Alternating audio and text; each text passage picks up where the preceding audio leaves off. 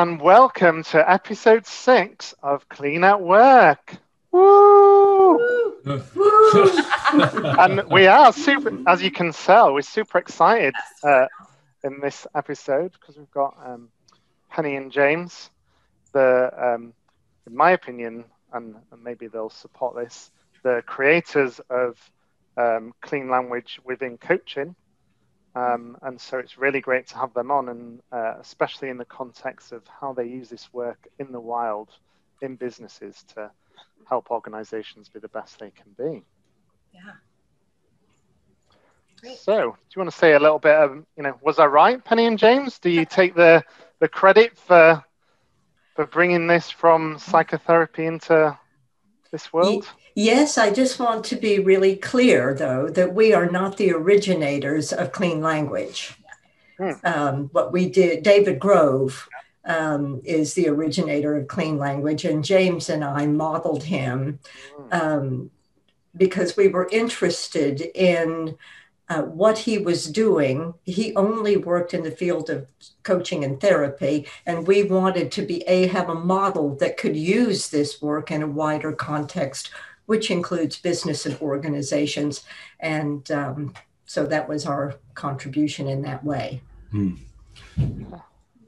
And there, and there were others you know, it, wasn't just us. There were there were others around, um, even even from the early days. Um, I mean, Caitlin Walker was very involved from quite early on as well, for example. Um, yeah. But we've we've done, you know, uh, in the last twenty five years, we've used various forms of clean approaches in all sorts of business and organizational settings from consultancy to facilitating management boards to modeling performance to all sorts of things. Um, kind of, is there, is there a particular area you'd be interested to discuss uh, in relation to applying clean at work? Hmm. That's a good question. I think for me, before we get into details of specifics, like why does clean work in these environments, or why did you choose clean? Because you come from more of a NLP background originally, I, I understand, and that's where the modeling came from.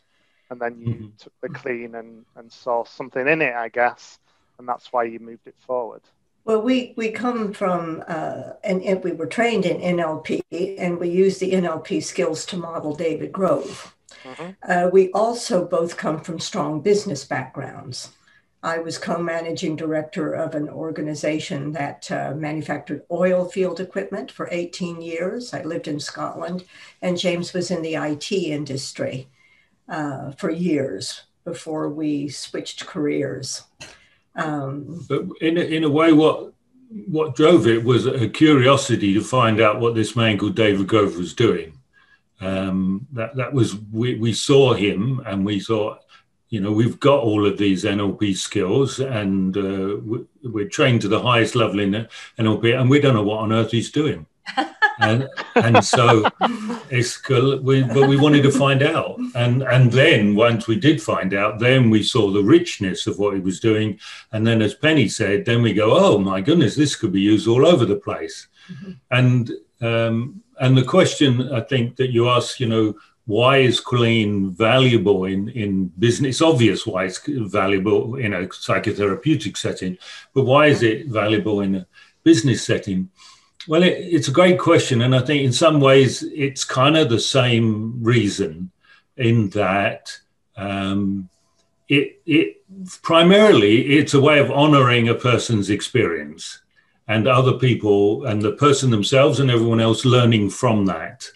Um, and um, if you don't honor people's experience just as it is, my experience is you don't get the best out of them. They hide themselves. They they can feel shamed, uh, and um, and and you don't get the best. And you get all of the kinds of conflicts and petty stuff that can go on in businesses and organisations. And I've seen plenty of it.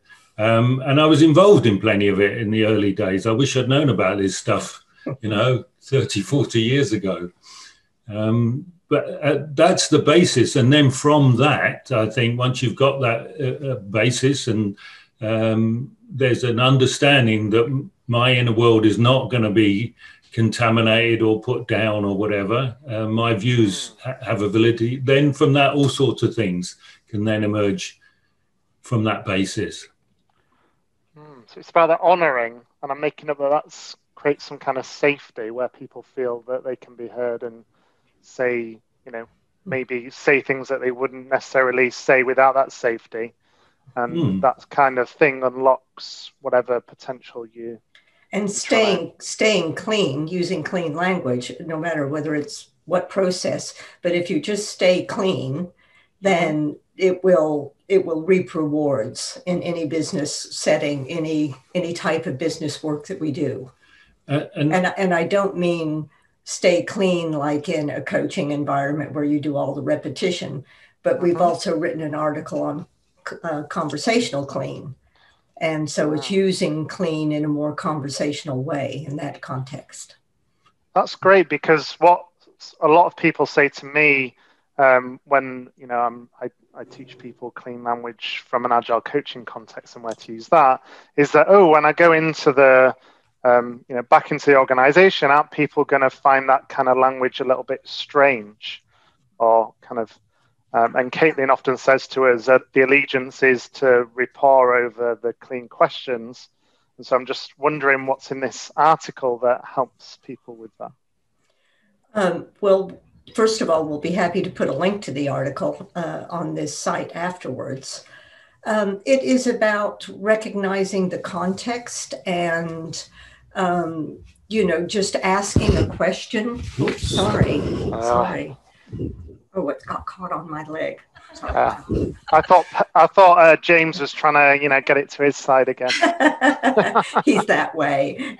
Go ahead, James. Um, so, so I mean, I, I, I, I, mean, I've heard this plenty of times. Okay, yeah. and um, fundamentally, is if the per, if you believe in the value of those questions that then they won't necessarily they're unlikely to be perceived as um, as strange. I had this wonderful example. This is one of these perfect moments where Pe- Penny and I given a presentation at some conference, and a queue of people came up to have a chat afterwards. And uh, this woman uh, said to me, uh, well, I work in the armed forces, and of course, I couldn't ask these questions of you know of the people in the armed forces. They just laugh at me. And the guy behind us said, "Excuse me, actually, I work in the armed forces, and I've used clean language in the armed forces, and it works just fine." And I go, "Oh, thank you."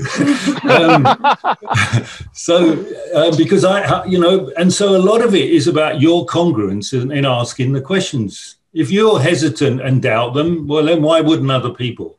So that's one thing. Secondly, as Penny said, it depends how you deliver them, and they're ordinary, everyday questions. For example, I guarantee if you go into a restaurant and you, if you, when you're allowed, and you sit down and you order something, and the person says to you, "Anything else, sir?" Yeah. That's a clean language question. You know, yeah.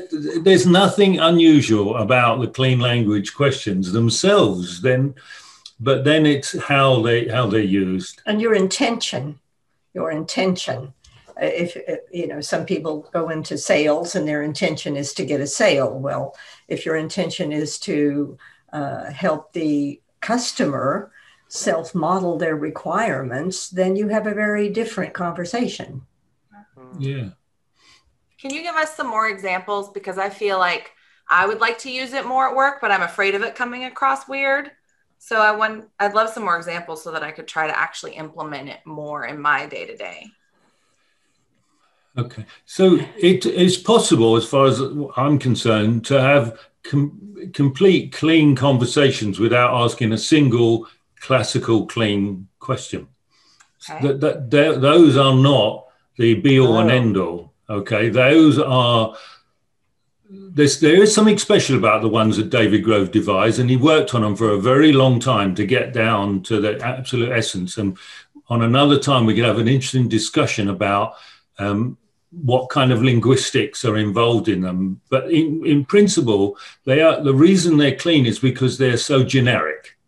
They they um, they only make minimal assumptions about space and time and, and form matter um, that most of us in the world kind of accept. So, so and so uh, that's why they, they're so universal. But outside of that, if you bring bring the same uh, understanding of what you're trying to do, Penny said about your intention, then you can have a, an ordinary conversation that's absolutely clean because it doesn't have you um, uh, attempting to undermine another person's views. It, it, it, preserves those views. It has the cu- curiosity that you want to understand about their work. You don't have to agree with them uh, at all. And um, what what what the clean language questions do, and why we recommend everybody gets really good at, at using them, is because they will be a self feedback mechanisms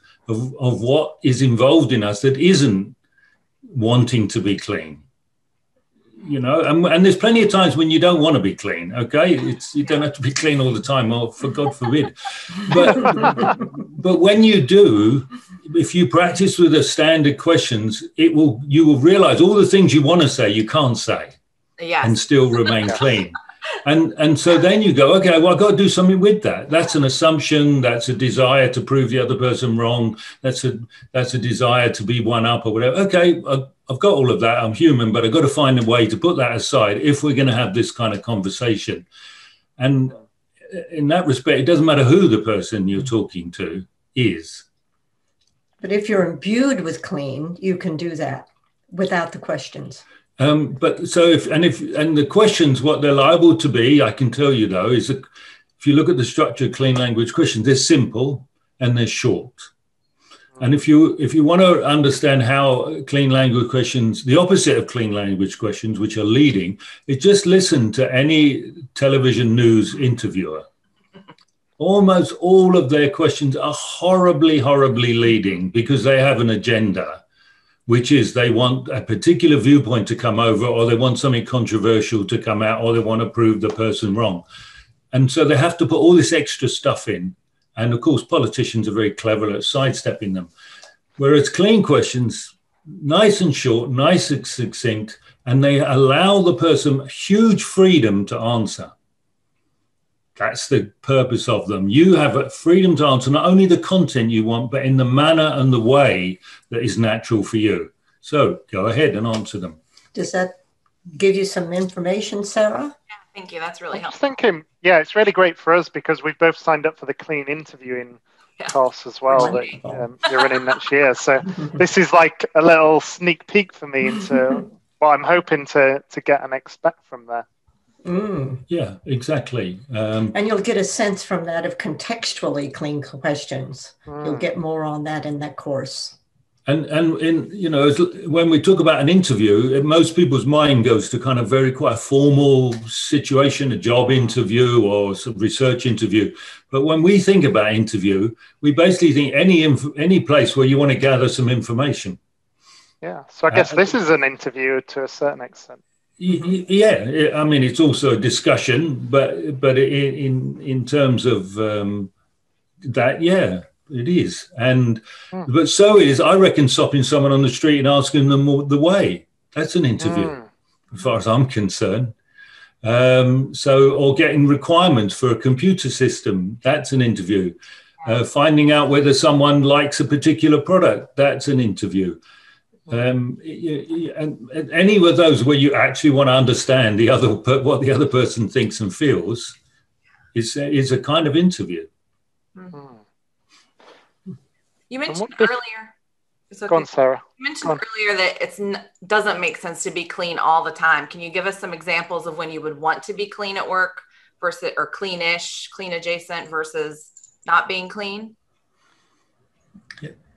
Well, I mean, an obvious example is, um, uh, for example, in a, a, a, disciplinary situation, if you need to give someone a warning about their work, then you need to tell them what they're doing, what they're not doing, what standards they need to meet. Um, you are laying down a standard that they need to meet and telling them about the consequences, for example. Um, so does that mean the clean feedback model isn't uh, clean because that's what we would use to give that disciplinary advice. You well, I see. I think that again, context is everything. Clean feedback model is um, uh, is, is is fine. I can give you some feedback in it, but uh, when you get to something like, for example, disciplinary, there are external standards to which you can refer, and and those need to be brought in, and the consequences of not meeting those standards need to be brought in. That's not inherently part of the clean feedback model. You don't in the clean feedback model. You don't generally say, and if this doesn't happen, then this is the consequences. Mm-hmm. You can well, go on, a, but that it isn't part. There is an the, impact. There's an impact stage, isn't there? And the impact is that if this carries on, then you're in, you know, you're going to be in contradiction to section 2.3 of the. So there is a impact step, but it's normally seen as the, and you probably know the model much better than I do. Um, it's normally the impact on yourself rather than external elements. Yeah, that's how it's normally used. I think also a lot of times you have a suggestion or an opinion. Yeah. And uh, that you can, you have every right to, to maybe frame that but to to to say it and maybe say to them, I you know I could say something to that. Would you like to hear it? Mm-hmm. You know, if you, but but you have a right to your opinions in a in a business context. Uh, I I also think that um, you know if if you're doing kind of formal teaching, you, you have to put stuff in. You have to use your own metaphors. You have to tell it the way you see it. You know, um, and that's that's okay. That's what teaching is about. Um, so it's different to a facilitation of a group, uh, for example. Um, but equally, also, um, uh, I, think, I mean, I'm sure you can use the clean feedback model and uh, in, in many, many situations. And I think there are also sometimes when, for example, um, if a person's crossing a boundary with you, you might want to yeah you might want to give them feedback but not necessarily in a clean way you know mm-hmm. absolutely you, absolutely. you know you, you have might, a right to do that. you might need to make a point mm. to in order to get over the seriousness of what's happened for example. Um, those are just a couple of examples that that come to mind. And if someone asks you your opinion you then give your opinion. I mean I think that's something that as agile coaches we struggle with because coach is in our name, but coaching is only a part of what we do. We also mentor and facilitate and give advice. And so it sounds mm-hmm. like I don't know if you feel the same, John, something that agile coaches are like constantly looking at is which approach would be, be- best here. Mm-hmm.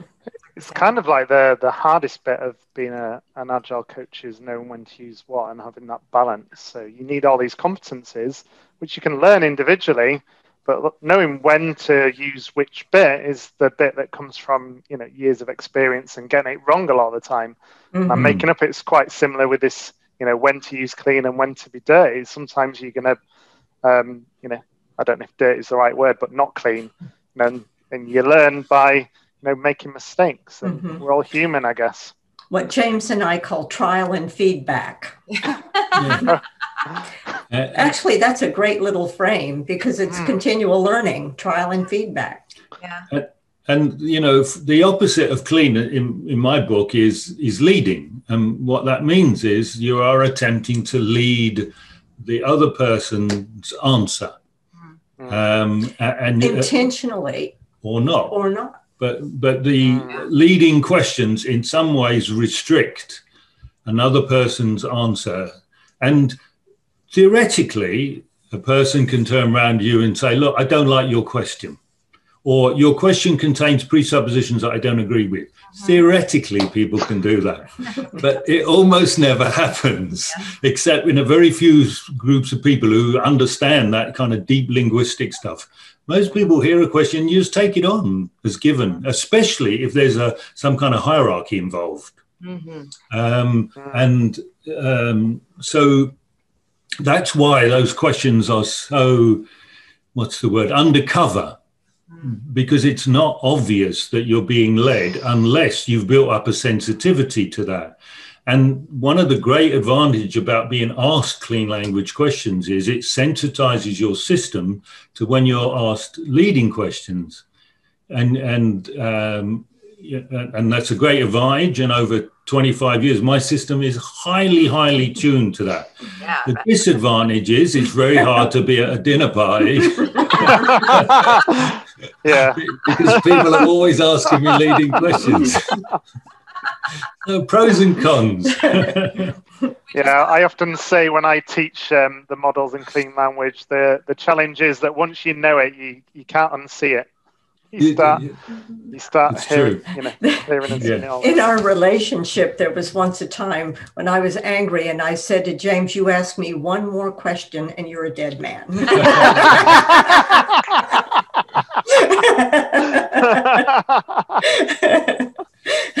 But uh, I, I talking about you know clean in the broadest sense. I don't know if you've heard this story uh, that we, um, but I mentioned it at Metaforum recently. That last year, um, about twenty of the leading um, practitioners of clean in the world got together for five days, and after uh, the more after three days. Um, it was pointed out to us that we'd hardly asked any clean language, classically clean language questions. We'd had three days of discussions, and there were a few, but very a relatively small proportion. And so we said to us, how are we able to have such stimulating, valuable conversations when we're not asking the absolute basic clean language questions? And everyone was imbued with clean for years. And they so we could have we could have more open conversations. And and what we knew was even if people weren't 100% clean because we could we could tell their intention was not to undermine anyone else or push their agenda then you you give them some latitude for that. And let me tell you the effect of that the creativity in that group was off the scale off the scale. I've never i've never been involved in anything quite like it for what came out of those discussions. Oh, I would have loved to have been a fly on the wall. we are at the end of our time. Do we want to do one more quick question, John? Or?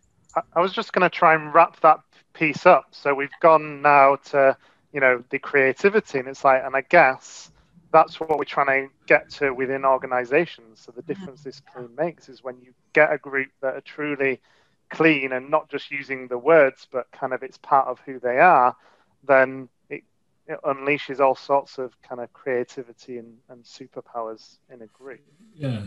Mm-hmm. And, and, and I mean, I can give you an example of a of an organisation that um, called Genius Within, um, set up by Nancy Doyle, who who was a partner with uh, Caitlin Walker for many many years, uh, and it involved in supporting the neurodiverse at uh, work and in other contexts. Um, and clean language is absolutely part of the whole thing. Everyone gets trained in it when they, when they come in. Um, clean feedback is part of it. Uh, clean um, setting intentions and clean setup. They're all absolutely part of everything they do on a regular basis. And we were lucky enough to um, go into the organization a little while ago. Um, and it was remarkable to see the kinds of conversations they had and how creative and productive they could be because there wasn't all that other stuff that goes on um, in in organizations that is what that tires people out and, and gets them frustrated with work.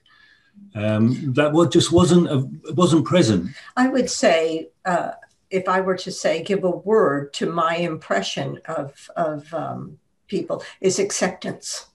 Mm-hmm. That there was acceptance in the air of everything that they were talking about.